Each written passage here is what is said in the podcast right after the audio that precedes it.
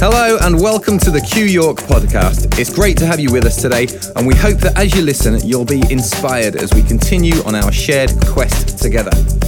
This podcast is entirely free, and yet it's not cheap to put together and wouldn't be possible without the generosity of our supporters. So, if you consider yourself a supporter of Q, then please head to qyork.co.uk and hit donate to show your support today, because there really is no Q without you. Thank you and enjoy today's message.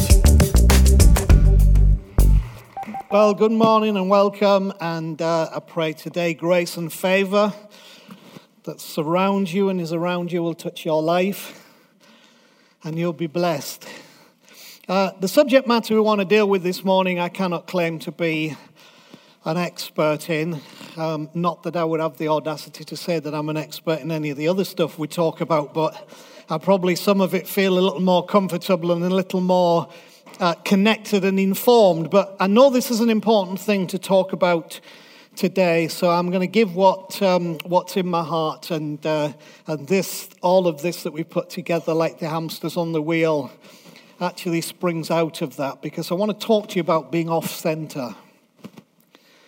Um, in the video, there it's very interesting because ultimately, the spinning wheel, which they started and is feeding off their energy, takes them beyond their ability to keep up and they get flung off. And the truth is that every one of them has become a participator in their own downfall by the very way that they are engaging with the circumstances of the life that they live. And the truth is, for all of us, we spend way too much of our focus and energy living life on the peripheral. And what you witnessed was what happens when you live life on the peripheral. And, and, we get consumed with running around our existence, fixing the peripherals, when we should be seeking to find and live in the center. Using the idea of a spinning object, which is so true to life. Because life is you go to bed, you wake up, you get up, you have your coffee, you get dressed, you clean your teeth, you go to work, you have your lunch, you go to work again, you finish work, you have your tea, you come home, you do stuff, and you go to bed. And so it goes. So all of us are in this cycle. But life is like that. Life works like that. And there's nothing wrong with that. It's about how we address the situation of the realities of life that are common to every one of us, whether it's in our relationships, in our functionality, in what it is. We address that issue of the dangers of the hamster on the wheel. And the truth is, the further you get from the center, the faster things spin and begin to race. And part of what I'm trying to get through to you, which again, I'm still learning in this issue, that the further we get from whatever can be considered to be the center of life, the faster things spin and the harder they race. And so I know for every one of us, some of you uh, right now feel you are right on the edge of that wheel, like the hamster's completely out of control. You've run as fast as you can, and, and the whole thing's taken over. You can't run any faster. You're at the mercy of now the spinning wheel, and uh, you keep getting thrown off at the most unfortunate times. I know that's the case, but what I'm trying to look at is there is an enduring life principle of the necessity to find and live in the center. Did you notice what happened to the wise and blessed hamsters that found and occupied the center? They actually were not subject to the same effects as those that were living on the peripheral. And isn't it interesting that we talk about life and circumstances spinning out of control? We use that phrase, oh, I just feel as though everything's at the moment is spinning out of control. But you see, that statement not only describes how we see the world at that time, it also reveals what we think the answer is to the spinning. We think the answer is control. Because our statement is life seems to be spinning out of control. So we think the answer to spinning out of control is control. So, so what we do is we embark on a damage limitation exercise through seeking to exert control, but you're trying to exert control over something you can't control. Because the world keeps spinning, whether you like it or not. I'm not going to use all the lyrics of Billy Joel's song. But the world keeps spinning, it keeps on burning, and it keeps spinning, it keeps going. The issue is not that you can stop the nature of spinning any more than you can stop night going into day, going into night, going into day, any more than you can stop the solar system going around the sun or the moon going around the earth. You cannot interfere with that process because it is the circle of life or the cycle of life. So the answer is not control. But that's what we try and exert to solve the problem. We think control is the answer and that we can then just hang on and hope that it stops. But control is not the answer. The solution, I believe, rests in two things. And these are those two things living a life that is centered. And creation itself speaks volumes about this, and a willingness to engage in the reconciliation of opposites. This is so important. Because it's our perception of opposites. Because you think about it, in the center, there are no opposites. But the further you go out, the more you have opposites, and the opposites cause the problem. And it's our willingness to engage with the reconciliation of opposites that is one of the solutions to the problem of being getting back into the center of these things. It's our perception of those things which is causing the problems. And here's where I root you right back into the beginning of the Bible story. For the day that you eat of the tree of the knowledge of good and evil, the ones you stop opposites being reconciled in one central place, the day that you eat of it, you will surely die. So if we fail to reconcile the opposites in life, the goods and the bads, the ins and the outs, the shoulds and the shouldn'ts, the did and didn't, the get and don't get, until we learn to reconcile those things, we will never live in the center. Centeredness begins with attention, awareness, and intention. It's called the middle way. Now, what's interesting is that is the principle of a religion called Taoism. And, and, I have no embarrassment in saying to you, they're pretty good principles because I don't think just because we put the Christian tag over it, we've got the handle on all wisdom in the world. Because the whole earth, the Bible says, is full of His glory. And some people have caught that glory and put it under another label, but I'm still prepared to recognize that glory where that glory shows up. And attention, first of all, I have to have an attention to what's going on. Then I have to have an awareness to what it is and what's creating it. And then I have to have an intention to do what's necessary to get to the middle way, to the center, to true balance. Now, I believe, in all honesty, that this is actually the ingrained message of the Bible. And it's at the heart of the words of Jesus, wanting to center us in the whole context of God and wanting to center us within ourselves. And so, finding and living a centered life is the only place that one can avoid the hamster syndrome. So, I've said to you many times before that um, if Jesus were on the earth now, he would not be talking about farmers and seed and sowing. He would be saying there was a guy called James May who you all are familiar with from the TV, from what's the, what's the Top Gear, from Top Gear, who we decided to put in a centrifuge in order to learn some lessons about the spinning of life.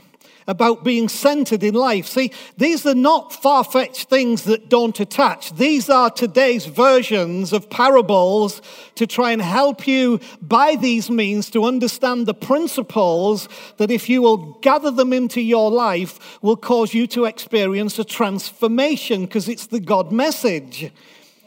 So it's, it's, it's strange, but what we saw from this video, and those who are listening haven't seen it yet or listened to this on podcast, we've watched him in a centrifuge. And the truth is that strange but predictable things happen when you do not live centered in the spinning thing called life.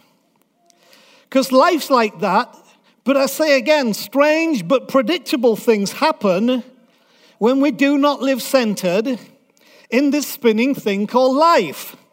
And as a leader of a church, as what you may call a pastor or whatever words you wish to use for that, I've witnessed this happening and still witness it happening and have a heart longing that said, if only you would learn what it is to live in the center, you would no longer be going through those experiences that are now causing you the problem.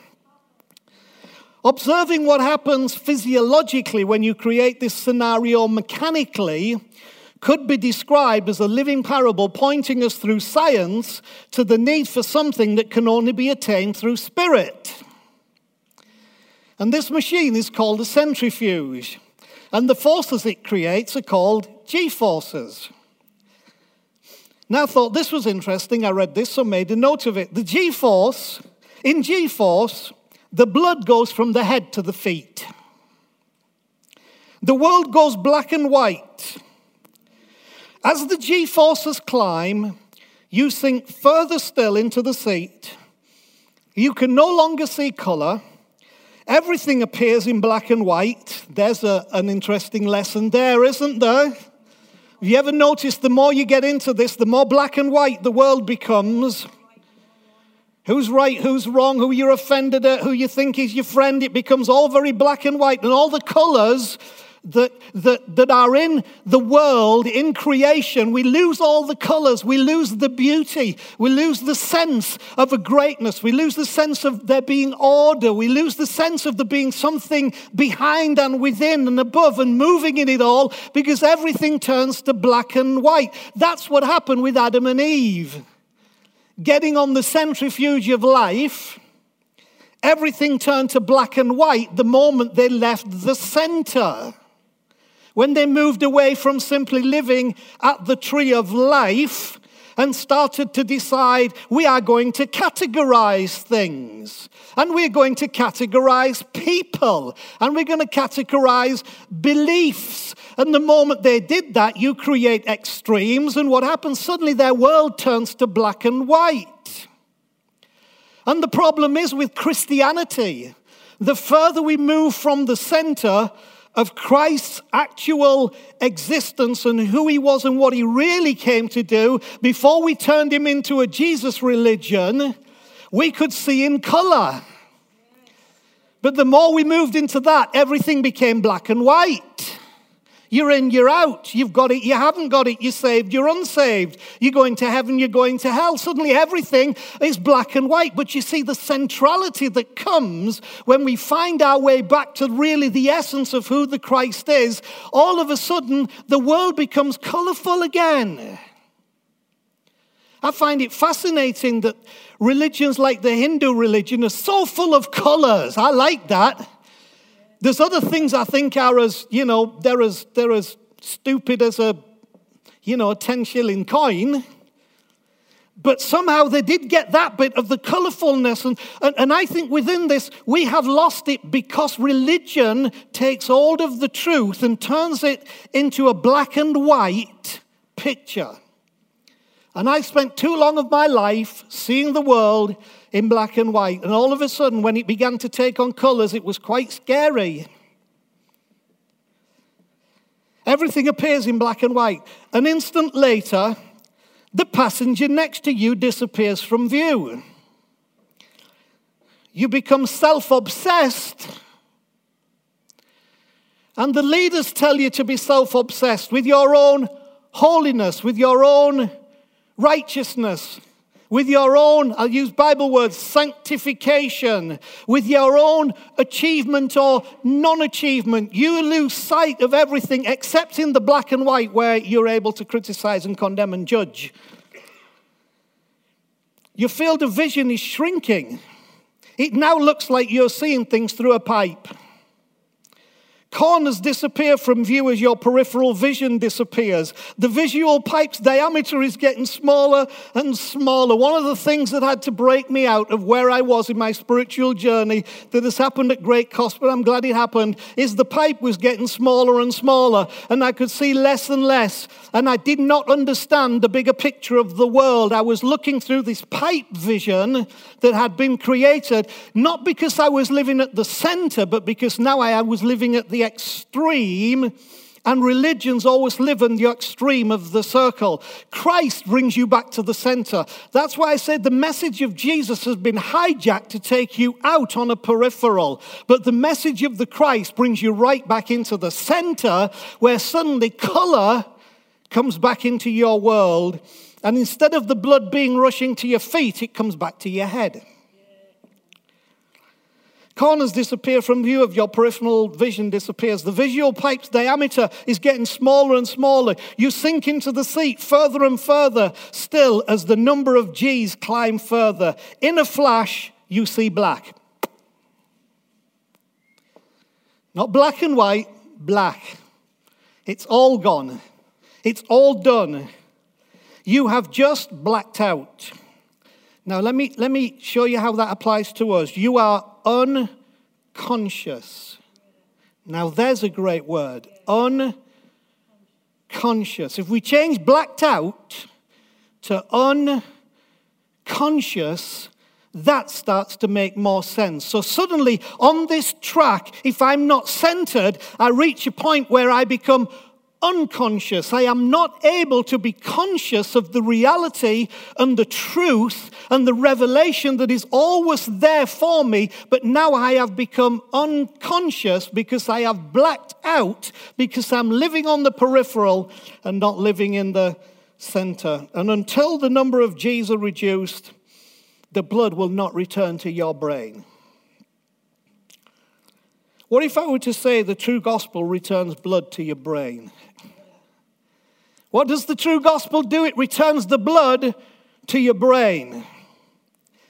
See, anything not located in the center of a spinning object is subject to forces that are always throwing it outwards. They're always throwing it outwards. And the resistance to those forces creates scenarios and responses that affect our ability to remain fully functional. But did you notice the man in the center? See, James May and the operator are both on the same centrifuge. They're not living in a different world, they're living in the same world. But if you notice, we kept flashing up the man in the center. He's not bothered, he's relaxed, he's at peace. The blood's not rushing to his feet. He hasn't lost his head, he's not seeing in black and white, he's not becoming unconscious. He's perfectly functional and content in the place that he is. There's some interesting verses in Bible that, that, that really speak about this, I believe, sort of, might seem a coded way, but it's the same thing. John 14, verse 20, Jesus said, On that day you will realize, you will be conscious of, that I am in the Father, and you're in me, and I am in you, and you think, what the heck is he talking about? He's saying, on that day that you become conscious, you will realize the centeredness that you are in the Father, the Father is in you, I am in you, but you are also in me. And you're also in the Father, and the Father is also in you. He's trying to draw attention. There is a place of centeredness where all of this comes together in one. And it comes together in you, and it comes together in me. I love what James May says. He says, As the G increased, it forced the blood from my head to my feet, just where I didn't need it to. It forced the blood from my head to my feet, just where I didn't need it. Have you ever felt that the conscious energy that you need is being forced somewhere else where you don't need it. And instead of it being a deliverer, it is a creator of anxiety and of stress, like the winds we talked about the other week the wind of peace or the wind of animosity, the wind of spirit or the wind of animosity.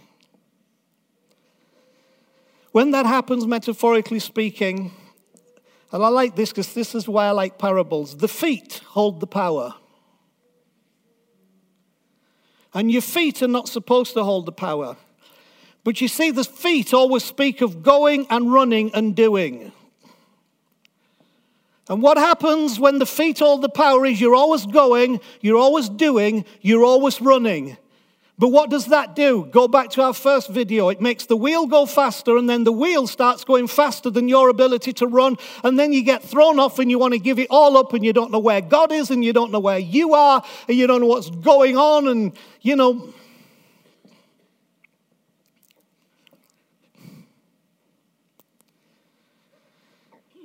The feet hold the power, and that's a perfect metaphor for how we respond to the spinning nature of life. We just keep running rather than thinking.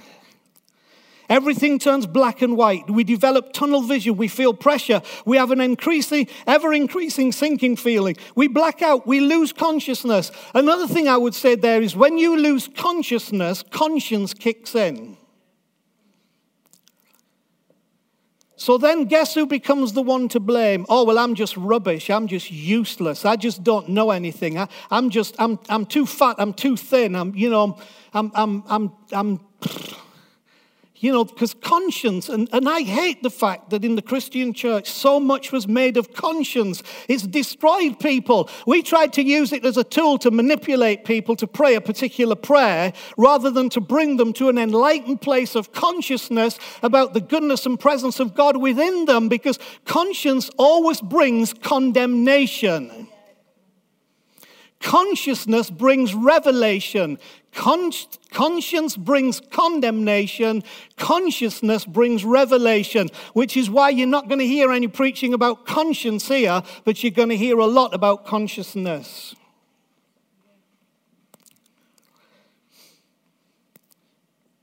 So, everything about Jesus is the opposite to all that.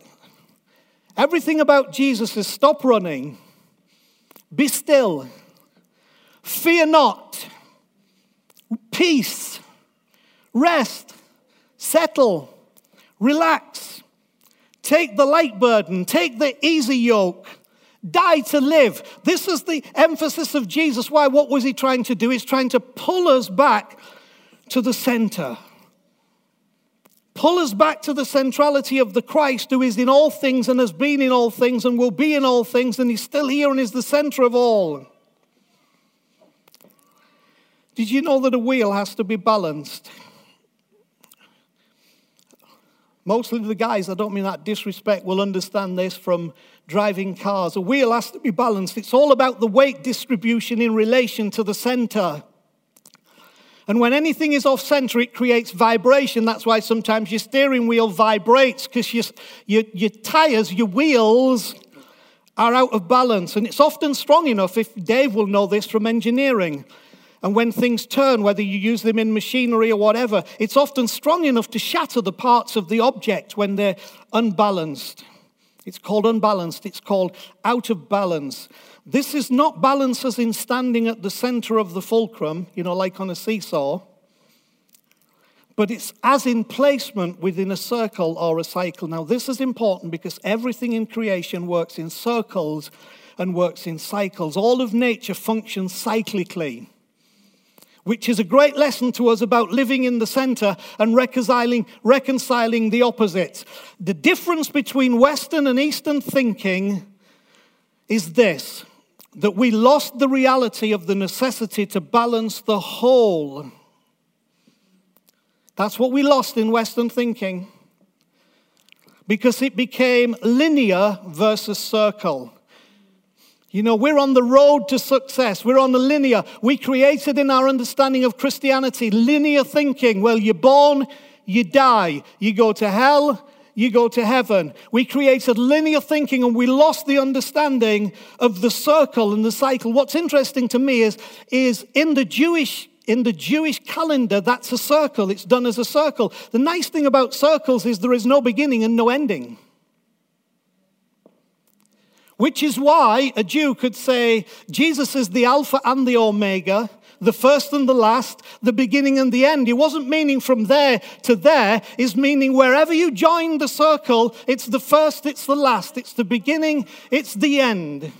It's the Alpha, it's the Omega. It's a continuance of life. And I know where this is going. Where this is going is good, but you've got to wait for the third section for that. And see, what we've tried to do in the West is find inner harmony from a linear perspective. We even turned the gospel into a linear, transactional entity rather than a spiritually centering reality. And that's why the church drifted to sin and Savior and death rather than life and Christ and a wonderful thing that I'm going to talk about in the next section called resurrection. Now, In respect to the practicalities of being centered, not only is there the wider image of, of God and Christ, but there's also the inner image of the fact that each one of you has a center within you. And that center is who you are, not what you do, not what you have done, not what you should do, not what you will ever do, but it's the center of who you are. And in the essence of the goodness of creation, however you wish to define that, I believe it's from the heart, the hand, the mind, the word, the heart of God. That's me as a fully fledged Christian believer. I believe that where it comes from. But I was always taught that right in the center of me was evil when actually the truth is no, right at the center of you is the God DNA, the God image. He created us in his likeness and in his image. That's called DNA. It's the God DNA at the center of every man, every woman, boy or girl, whenever born, wherever born, by whom born. It's right there in the center.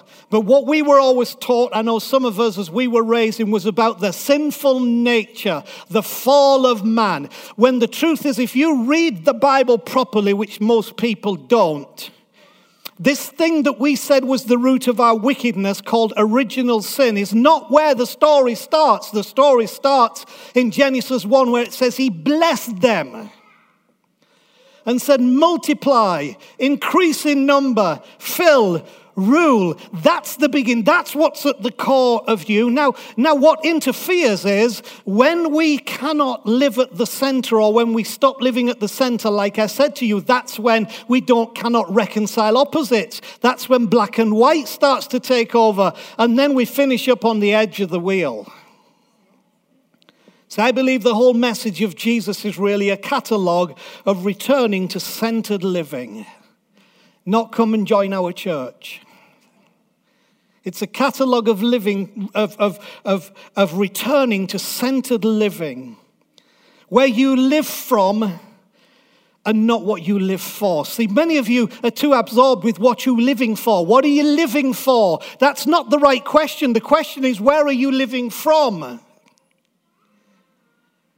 Because it doesn't matter what you're living for, if you're living from the wrong place, then you'll be at the wrong place of the wheel. And it will be stress and anxiety and difficulty and failure and success mixed together. Then you won't be able to reconcile why it worked this time and didn't work that time, why you got sick here but you were okay there, where you got some money here but now you were struggling there. That's why the Apostle Paul says, I've learned in all circumstances to be content because it's not about what I'm living for, it's about where I'm living from. And the wonderful thing is, when you discover where you're living from, what you're living for becomes a multicolored, wonderful thing that's not driven by an obsession that touches on achievement and acceptance through achievement and success, which is where most of us live because what we're living for is all about how that will make us feel and how we will be accepted.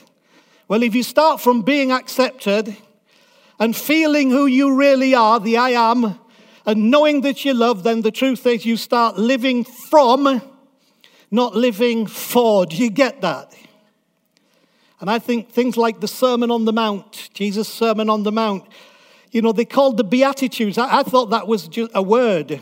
Well, it is a word, but it's a word that I didn't realize for like decades that it was the B attitudes.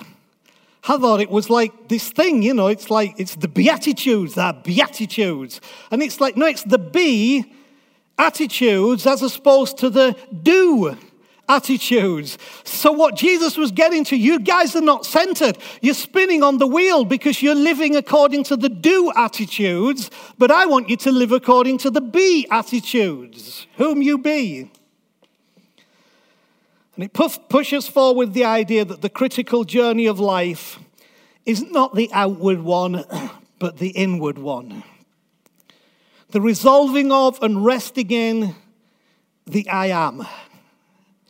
I think it's wonderful that the gospel should have, through John's revelation, introduced us to the importance of Jesus declaring himself to be I am. And we talked about the fact that I am is a complete sentence, but we struggle with that because our doingness rather than our beingness thinks something should be added. I can't just say I am, I have to say I am successful, I am clever, I am educated, I am capable, I am trained. We can't just leave it that I am, but when you come to the I am and say, I don't need none of the do's to validate the be's, you're now living in the place of the I am that we were introduced to. And that's where Jesus wanted to bring that to a centered people are comfortable with I am as a complete sentence. And not only is it the inward of that, but it's the, what Jesus called the kingdom of heaven within. Where is the kingdom?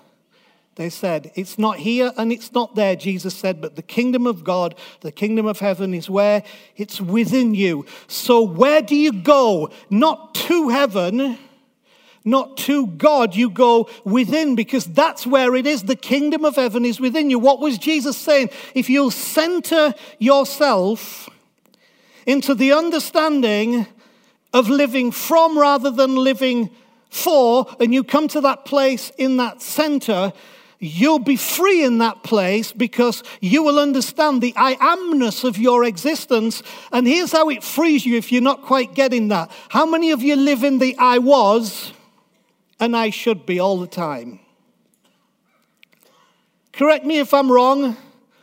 Why is it I was and I should? Because you're on the wheel.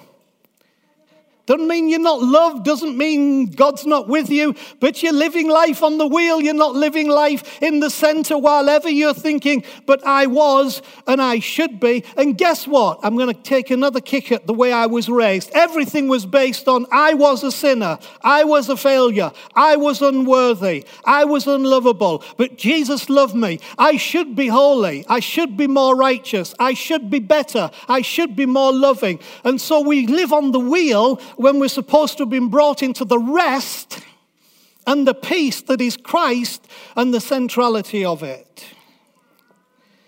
If you do this from the place of faith, that, res- that, that resurrection is what flows from the spirit of the center.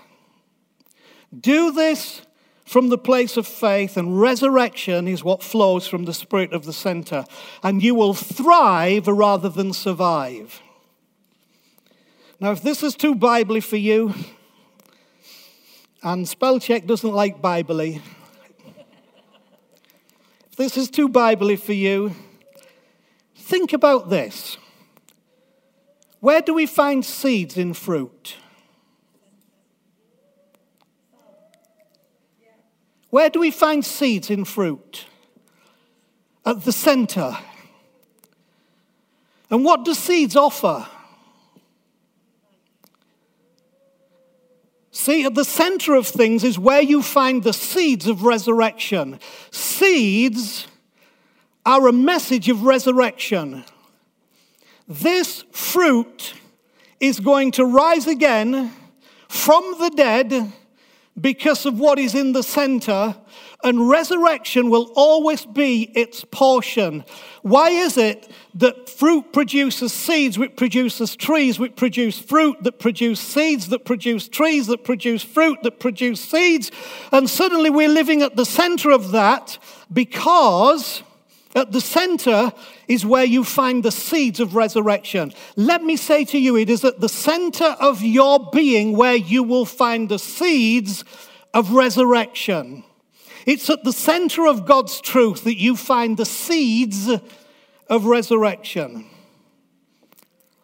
See, the story of divine incarnation, which is Christ the seed placed at the center of history and the story of the resurrection should not be seen as a one time anomaly in the body of Jesus. You've missed the point if you see resurrection as a one time anomaly in the body of Jesus rather than the revelation of a universal pattern that is the heart of all things. I think the declaration found in a strangely named book called Lamentations yeah, and it is about as exciting as the name suggests. I mean, who writes a book called Lamentations? I would. I asked for that one, didn't I?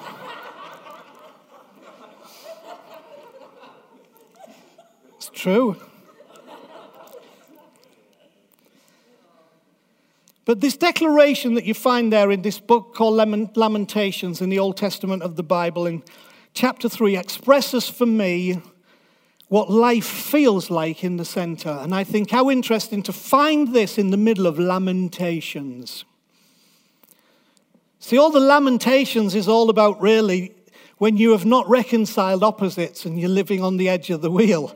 But all of a sudden, into this lament, there is a moment a moment of recognition. Suddenly, the blood which was all in the feet and we're trying to run somehow has found its way to the head. And so he begins to express something that for me feels like the center. And this is how he writes it because the Lord's great, because of the Lord's great love for us, we are not consumed.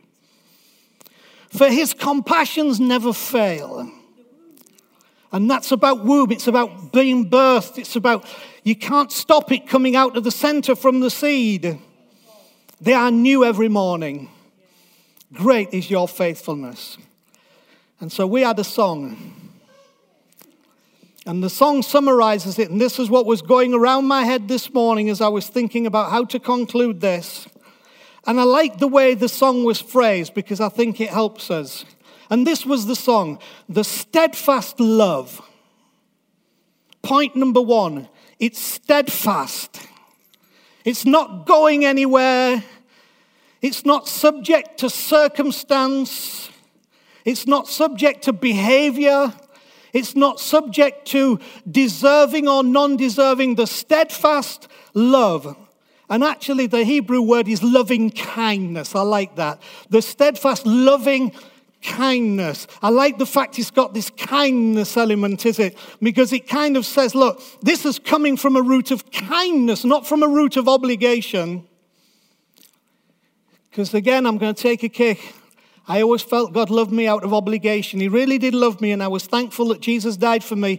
But really, I was a worm and undeserving, but thank God he loved me anyway. You see, but, but it's like, where was the kindness? But somehow there is an ever flowing kindness to all people in this. This steadfast love, this steadfast loving kindness of the Lord never ceases. You can't switch it on, you can't switch it off. It never ceases. It's inherent in the whole of creation. Therefore, it's inherent in you, in your life, on your wheel. It's there. It never ceases.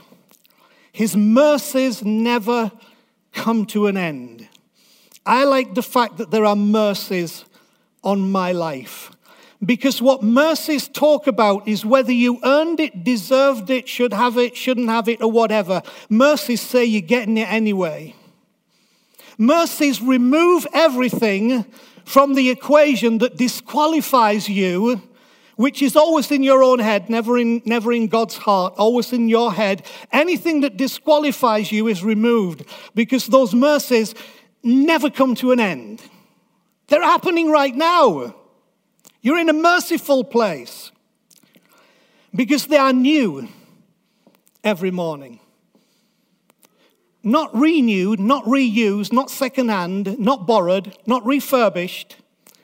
Brand new every morning, which means every day, every moment, there is a newness to all of this. Now, that newness is resurrection. It means resurrection is happening every single moment of every single day in the place where the mercies never come to an end and in the place where the steadfast love doesn't cease, which is right here and right now. And that's why he finishes with Great is your faithfulness, O Lord. There is a great faithfulness to bring you to the center where you will experience that steadfast love that never ceases, those mercies that never come to an end, and the newness of resurrection, never ceasing, steadfast, loving kindness, never ending flow of mercies, a perpetual newness, an unbreakable faithfulness.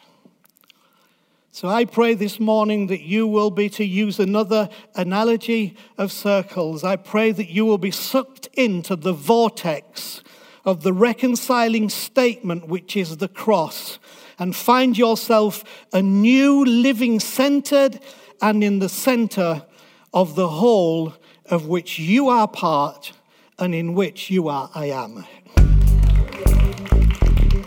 Thanks for listening to another Q York podcast.